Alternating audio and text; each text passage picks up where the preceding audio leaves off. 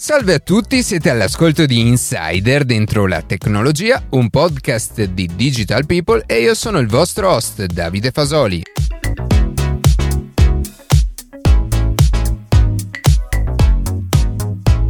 Nella quarta e ultima puntata dell'edizione estiva, Matteo Gallo, autore del podcast, parlerà del James Webb Space Telescope, il più grande telescopio spaziale mai realizzato, e dei risultati ottenuti con le primissime immagini pubblicate lo scorso mese.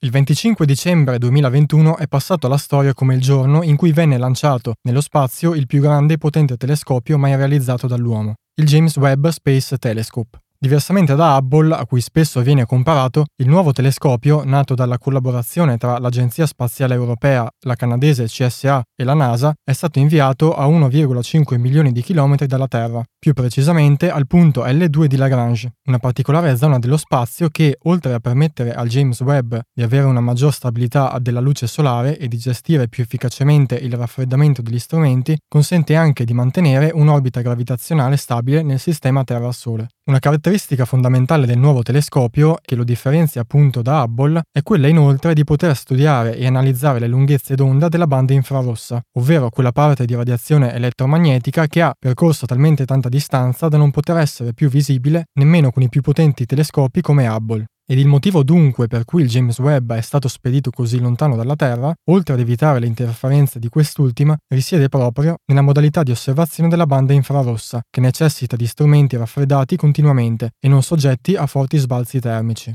L'osservazione attraverso questo spettro consente infine di studiare corpi celesti oscurati dai gas e polveri cosmiche, aumentando notevolmente il dettaglio dell'immagine finale, esattamente come quanto osservato nei primi risultati pubblicati lo scorso mese. Nella prima galleria di immagini elaborate dal James Webb compare infatti la nebulosa della Carena, già fotografata in precedenza da Hubble, dove però non era ancora possibile osservare con così tanta nitidezza l'ammasso di stelle nascenti nascoste dai gas della nebulosa. Il giorno precedente alla pubblicazione di questa e delle altre tre immagini, il presidente degli Stati Uniti Joe Biden, per sottolineare ulteriormente la valenza scientifica di questo nuovo strumento, ha presentato in anteprima un incredibile campo profondo in cui compaiono elementi distanti 13 miliardi di anni luce, nonché risalenti alle prime fasi di sviluppo dell'universo. A differenza di Hubble, a cui sono serviti diversi giorni per ottenere gli stessi dati, al James Webb sono bastate solamente 12 ore di esposizione per arrivare ad elaborare centinaia di galassie comprese in una porzione di spazio pari a un singolo granello di sabbia.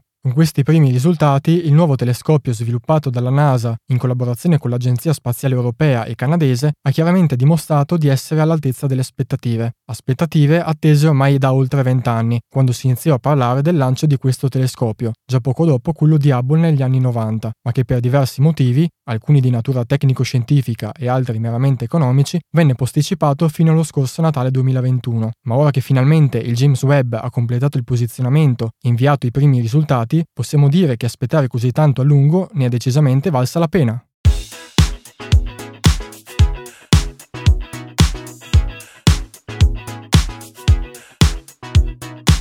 E così si conclude questa puntata di Insider dentro la tecnologia. Io ringrazio come sempre la redazione e in special modo Matteo Gallo e Luca Martinelli che ogni sabato mattina ci permettono di pubblicare un nuovo episodio. Per qualsiasi tipo di domanda o suggerimento scriveteci a redazione chioccioladentrolatecnologia.it, seguiteci su Instagram a chioccioladentrolatecnologia dove durante la settimana pubblichiamo notizie e approfondimenti. Qualsiasi caso nella descrizione della puntata troverete tutti i nostri social. Se trovate interessante il podcast condividetelo che per noi è un ottimo modo per crescere e non dimenticate di farci pubblicità. Noi ci sentiamo la settimana prossima.